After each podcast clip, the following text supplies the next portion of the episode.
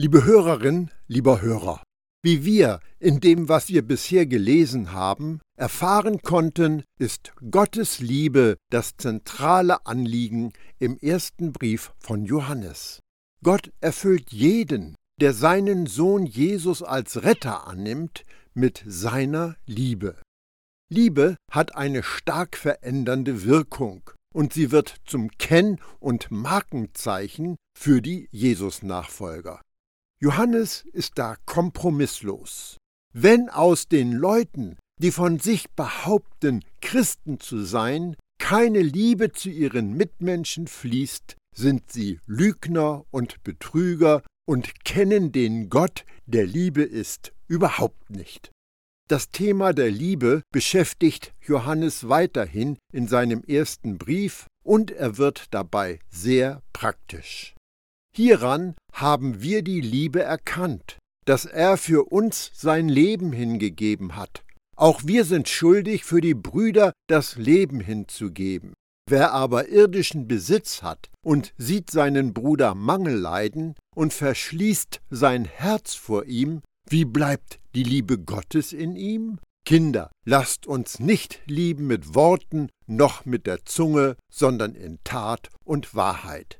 1. Johannes 3, die Verse 16 bis 18.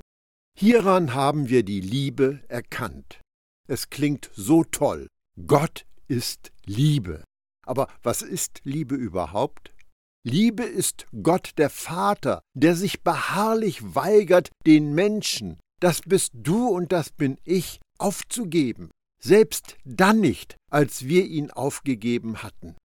Liebe ist Gott der Sohn, der die Annehmlichkeiten des Himmels verließ und auf diese Erde kam, um uns zu retten, und er wusste sehr wohl, dass der Mensch ihn dafür an ein Kreuz nageln würde. Liebe ist Gott der Geist, der bei uns bleibt, mit uns durch dick und dünn geht und uns treu und zuverlässig auf dem Weg des Lebens nach Hause führt. Er hat für uns sein Leben hingegeben. Wer sich fragt, ob Gottes Liebe wirklich bedingungslos ist, muss nur auf das Kreuz schauen. Da sagte Jesus nicht, wenn du alles tust, was ich dir sage, dann werde ich mein Leben für dich geben.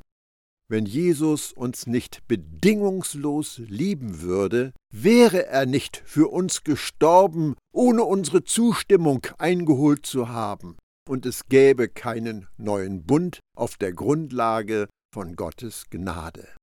Aber er hat und er ist und es gibt. Schuldig für die Brüder das Leben hinzugeben. Die Abkömmlinge von Kain lehnen ihre Mitmenschen ab, Jesus-Nachfolger dagegen lieben ihre Brüder. Die Nachkommen Keins ermorden ihre Mitmenschen. Jesus-Nachfolger sind bereit, ihr Leben für andere zu geben. Wer aber irdischen Besitz hat und sieht seinen Bruder Mangel leiden. Paulus schreibt im Hohelied der Liebe, und wenn ich all meine Habe verschenke und meinen Leib dahingebe, dass ich verbrannt werde, aber keine Liebe habe, so nützt es mir nichts. 1. Korinther 13, Vers 3. So wie Paulus wenig Wert im Geben sah, wenn es nicht von der Liebe motiviert ist, ist Johannes überzeugt, dass die Liebe nichts wert ist, wenn sie nicht bereit ist zu geben. Verschließt sein Herz. Ein verschlossenes Herz zeigt sich in geschlossenen Augen, die die Not der Mitmenschen nicht sehen wollen, geschlossenen Ohren, die die Hilferufe des Nächsten nicht hören wollen, einem verschlossenen Geldbeutel, weil man vom Geben nicht reich werden kann. Gottes Liebe ist eine gebende Art von Liebe. Es ist eine Liebe, die Jesus dazu bewegte, seine göttliche Macht, Autorität, Herrlichkeit, Verehrung usw. So abzulegen, um sich für unsere Rettung hinzugeben. Kinder, wieder macht Johannes auf die Beziehungsebene aufmerksam, auf der der Glaubende mit dem Vater im Himmel lebt. Zeige dich als echtes Kind deines Vaters. Lasst uns nicht lieben mit Worten noch mit der Zunge. Reden ist billig. Wie viel sogenannte Lippenbekenntnisse werden gesprochen, die im selben Augenblick schon wertlos sind? Wie viel leere Versprechen und Zusagen werden gegeben, nur um einen lästigen Bittsteller möglichst schnell loszuwerden? Sondern in Tat und Wahrheit. Liebe ist mehr als abspeisende gute Worte und Likes auf den sozialen Medien. Liebe ist ganz praktische Hilfe, wann immer sie gebraucht wird. Liebe sucht das Beste für andere und stellt ihre Bedürfnisse vor die eigenen. Das hat den Apostel Paulus dazu gebracht, uns den Rat zu hinterlassen, täuscht nicht nur vor, andere zu lieben, sondern liebt sie wirklich, hasst alles Böse und stellt euch auf die Seite des Guten. Liebt einander mit aufrichtiger Zuneigung und habt Freude daran, euch gegenseitig Achtung zu erweisen. Römer 12, die Verse 9 und 10. Wenn wir in der Bibel von Hassen lesen, dann ist damit verabscheuen, ablehnen oder abgeneigt sein gemeint. In unserem Sprachgebrauch hat Hassen eine etwas andere Bedeutung.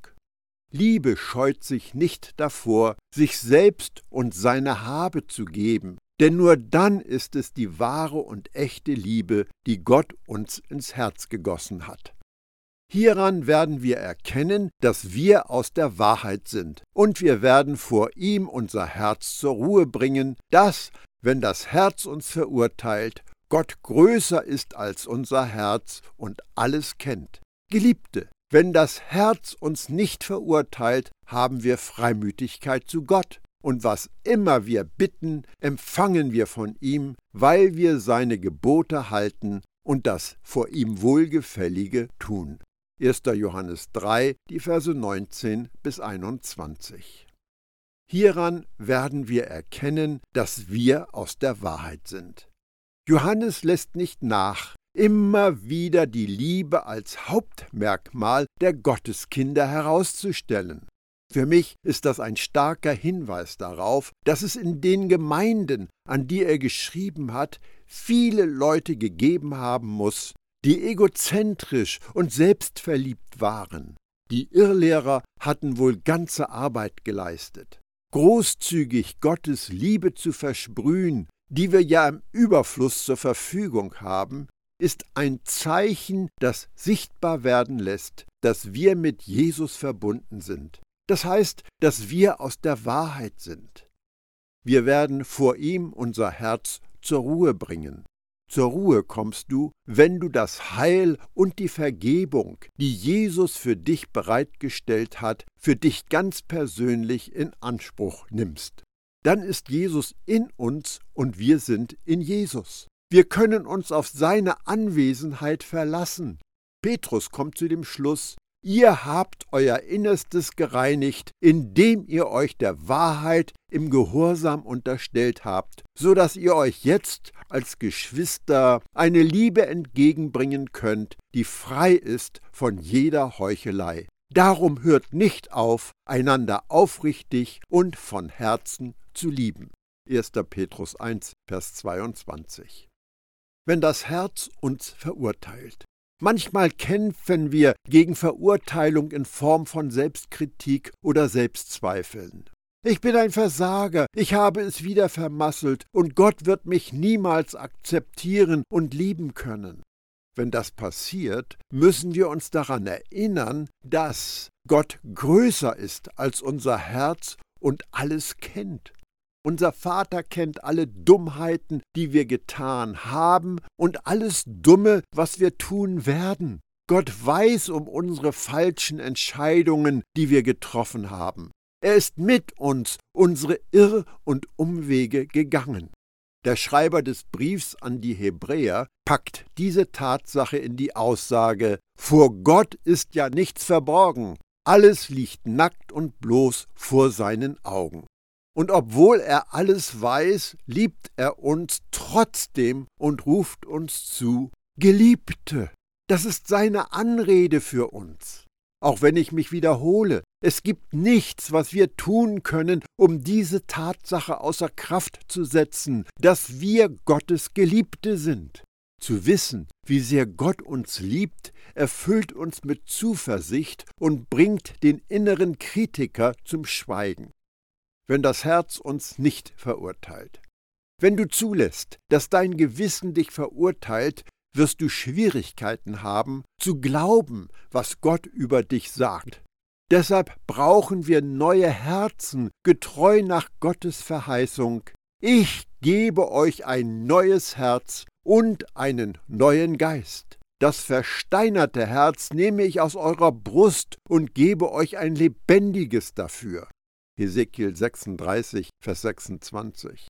Und in diesem neuen Herzen ist tief verankert, dass Gottes Güte mächtiger ist als unsere Schlechtigkeit und sein Bestes unser Schlechtestes weit überragt.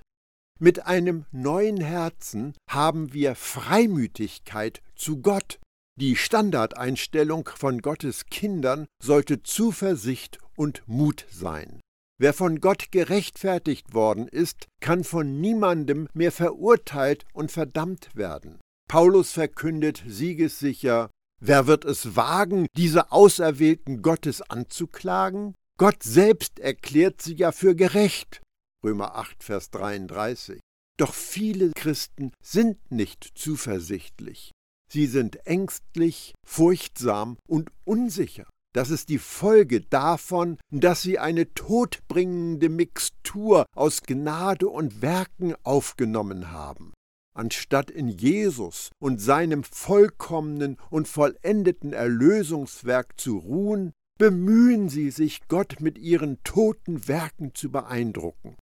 Du hast die Wahl. Du kannst unter Verurteilung oder mit Vertrauen leben. Der Weg, frei von Verurteilung zu leben, ist in deinem Herzen zu verankern, dass Gott für dich ist und dass er dich liebt, ganz egal was passiert. Lass dich von Paulus Überzeugung überzeugen.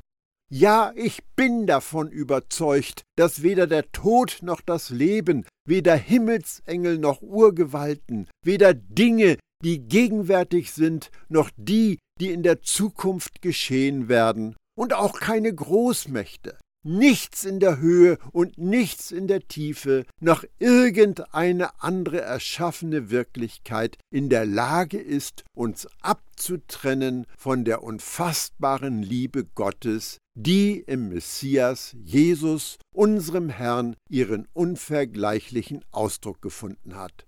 Römer 8, die Verse 38 und 39. Und was immer wir bitten, empfangen wir von ihm. Das ist eine dieser anspruchsvolleren oder sagen wir ruhig stark herausfordernden Aussagen der Bibel. Johannes hat Jesus lehren hören, ihr dürft in meinem Namen um alles bitten, und ich werde eure Bitten erfüllen, weil durch den Sohn der Vater verherrlicht wird. Bittet um was ihr wollt in meinem Namen, und ich werde es tun. Johannes 14, die Verse 13 und 14. Offensichtlich hat Johannes erleben dürfen, dass Jesus zu seinem Wort steht. Wir sehnen uns danach, Jesus in dieser Vollmacht bei uns zu erfahren. Es sollte uns zum Nachdenken anregen, wenn wir den Eindruck haben, dass Jesus Versprechen sich in unserer Zeit nicht erfüllt. Wenn wir wissen, wie sehr unser Vater uns liebt, gibt uns das das Vertrauen, in unserer Zeit der Not mutig zu seinem Gnadenthron zu kommen. Weil wir seine Gebote halten und das vor ihm Wohlgefällige tun.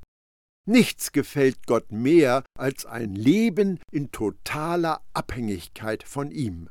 Jesus sagte über seine Beziehung zum Vater unter anderem, Und der, welcher mich gesandt hat, ist mit mir. Der Vater lässt mich nicht allein, denn ich tue alle Zeit, was ihm wohlgefällt. Als er dies sagte, glaubten viele an ihn. Johannes 8, die Verse 29 und 30. Du wurdest für Gemeinschaft geschaffen und um die Liebe deines Vaters im Himmel zu empfangen. In seiner Liebe schwelgen, das gefällt Gott.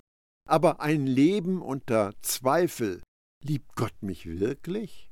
der Selbstverurteilung, Gott liebt mich nicht, dem Vertrauen auf das Fleisch, ich muss Gott dazu bringen, mich zu lieben, gefällt unserem Gott absolut nicht.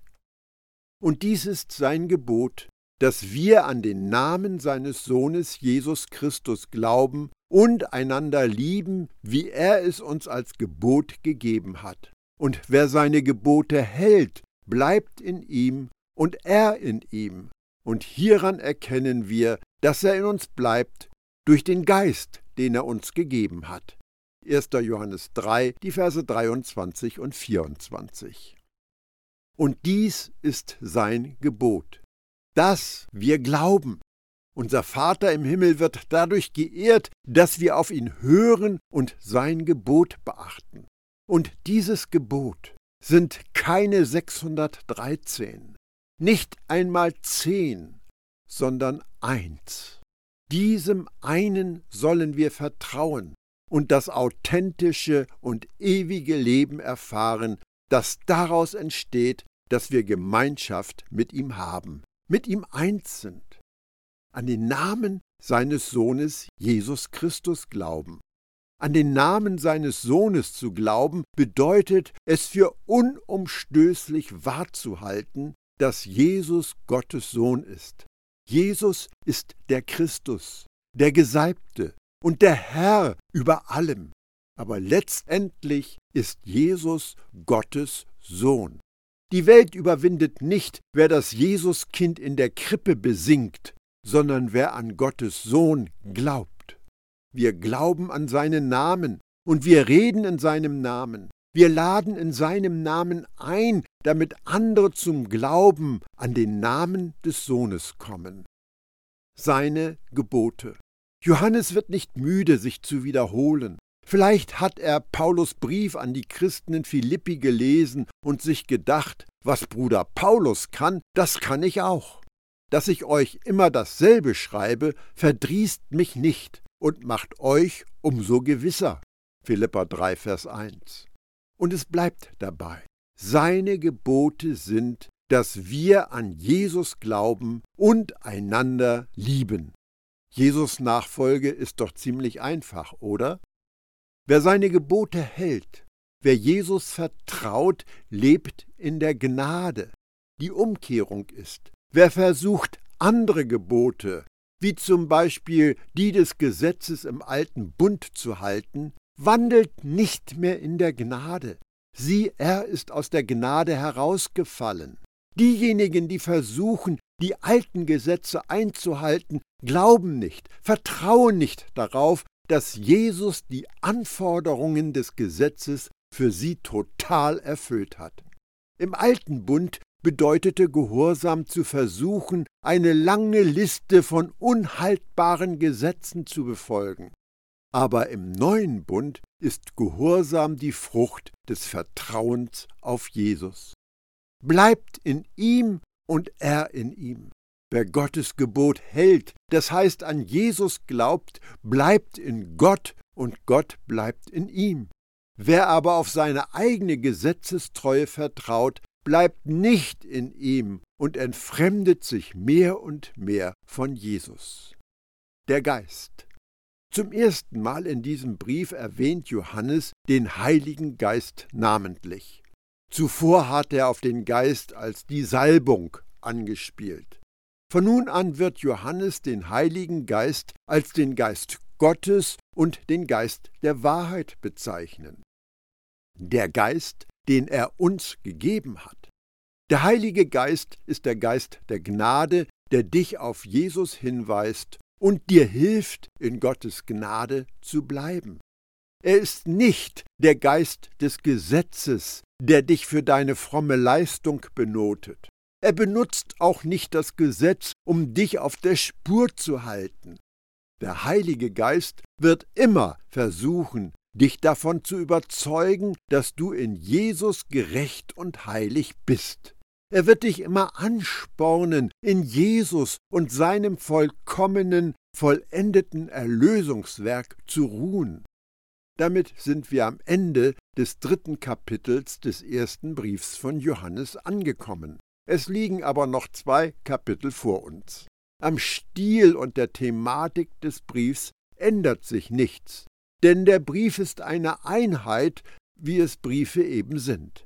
Eine Kapiteleinteilung gibt es seit dem 12. Jahrhundert.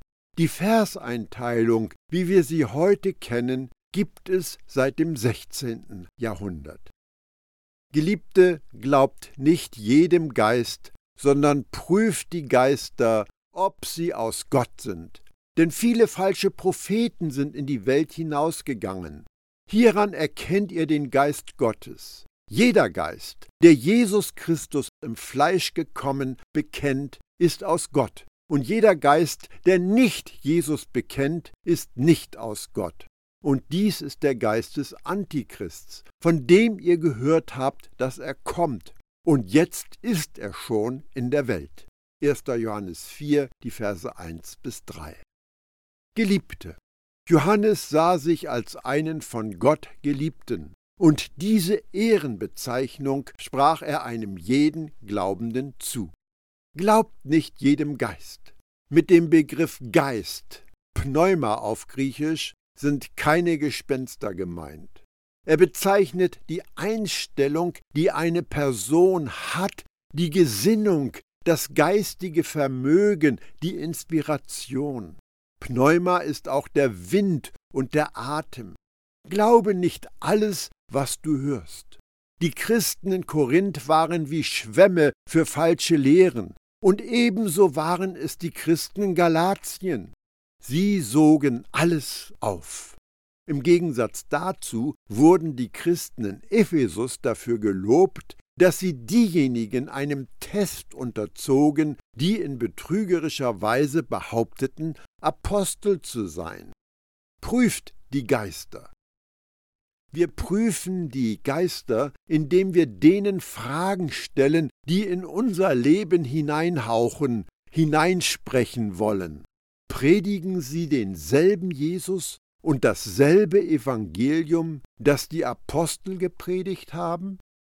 Paulus musste die Erfahrung machen, ihr scheint ohne Bedenken alles zu glauben, was die Leute euch erzählen, selbst wenn sie einen anderen Jesus verkünden als den, den wir verkünden, oder einen anderen Geist als den, den ihr empfangen habt, oder eine andere Botschaft als die, die ihr geglaubt habt. 2. Korinther 11, Vers 4.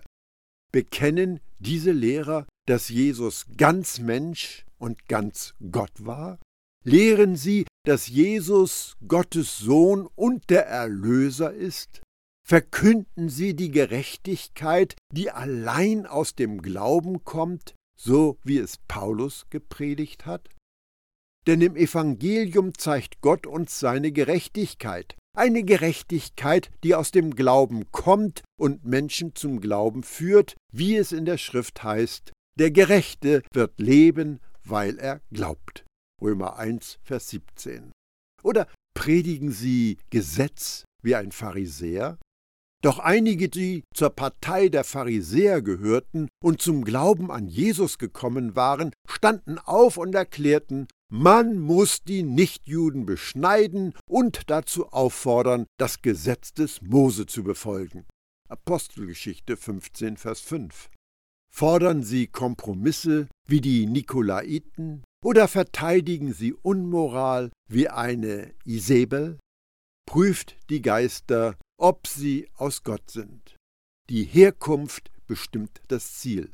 Ein mit Gottes Geist erfüllter Lehrer oder Prophet wird dich immer auf Jesus hinweisen, ihn in die Mitte rücken, zum Vertrauen in Jesus einladen. Wem dagegen Gottes Geist fehlt, verdrängt Jesus aus der Mitte und lockt dich auf Nebenschauplätze. Er, sie wird sich und dich zum Zentrum machen wollen und irgendeine Art von Selbsterlösung predigen. Viele falsche Propheten. Die frühe Kirche sah sich einer ständigen Bedrohung durch falsche Lehrer ausgesetzt, die versuchten, Gläubige in Knechtschaft unter das Gesetz zu bringen. An anderer Stelle warnt Johannes vor vielen Antichristussen und vielen Betrügern.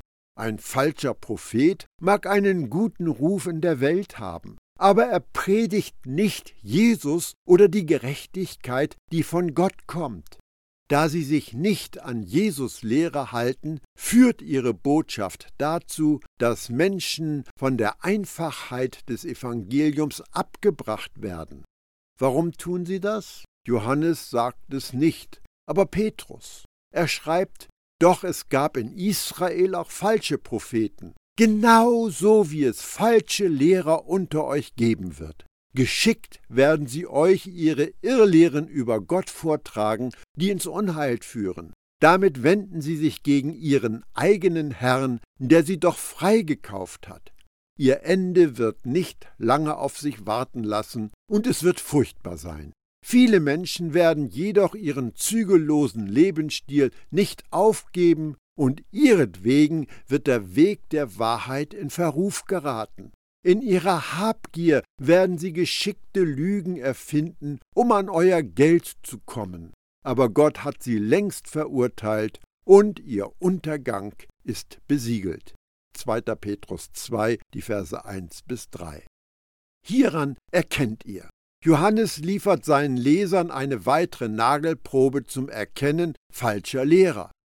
Jeder Geist, der bekennt oder anerkennt, dass Jesus in menschlicher Gestalt als Mensch gekommen ist, stimmt mit Gottes Geist überein.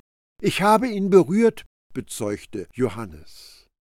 Im Fleisch, das heißt total als Mensch aus Fleisch und Blut, mit Empfindungen, mit Wünschen und Sehnsüchten, mit Hunger und Durst, mit Freude und Leid.